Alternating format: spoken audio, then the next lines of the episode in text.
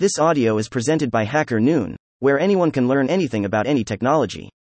New Jersey unleashes legal firestorm on Meta for violations of Consumer Fraud Act by Save the Kids from Meta. Tip the United States versus Meta Platforms Court filing October 24, 2023 as part of Hacker Noon's legal PDF series. You can jump to any part in this filing here. This is part 78 of 100. Count 33. Violations of the New Jersey Consumer Fraud ACT, NJ Stat. N. Sections 56 to 8 1 to 227.1045. New Jersey realleges and incorporates by reference each and every factual allegation in the paragraphs above as if the same were fully set forth herein. 1046.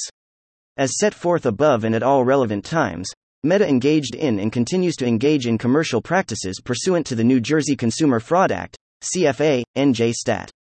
An. Sections 56 to 8 1 to 227.1047.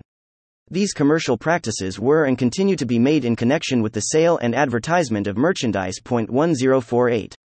These commercial practices constitute unconscionable or abusive commercial practices in violation of the CFA. 1049.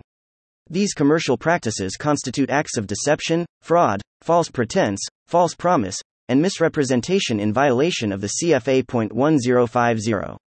These commercial practices knowingly conceal, suppress, and omit material facts with the intent that consumers relied upon the concealed, suppressed, and omitted material facts. 1051.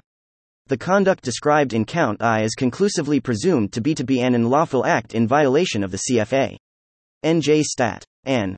Section 56. 8 to 4b.1052. These commercial practices were and continue to be material to the Celined advertisement of merchandise. 1053. While engaging in the acts and practices alleged in this complaint, Meta or should have known that that its conduct was of the nature prohibited byn. J. Stat. N. Section 56. 8 to 2, subjecting itself to enforcement and penalties as provided in NJ Stat. N. Sections 56.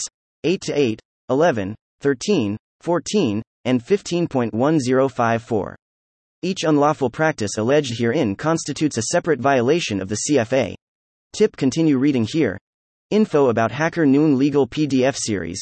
We bring you the most important technical and insightful public domain court case filings. This court case 423 CVO 5448 retrieved on October 25, 2023, from WashingtonPost.com is part of the public domain. The court created documents or works of the federal government, and under copyright law, are automatically placed in the public domain and may be shared without legal restriction. Thank you for listening to this HackerNoon story, read by Artificial Intelligence. Visit hackernoon.com to read, write, learn, and publish.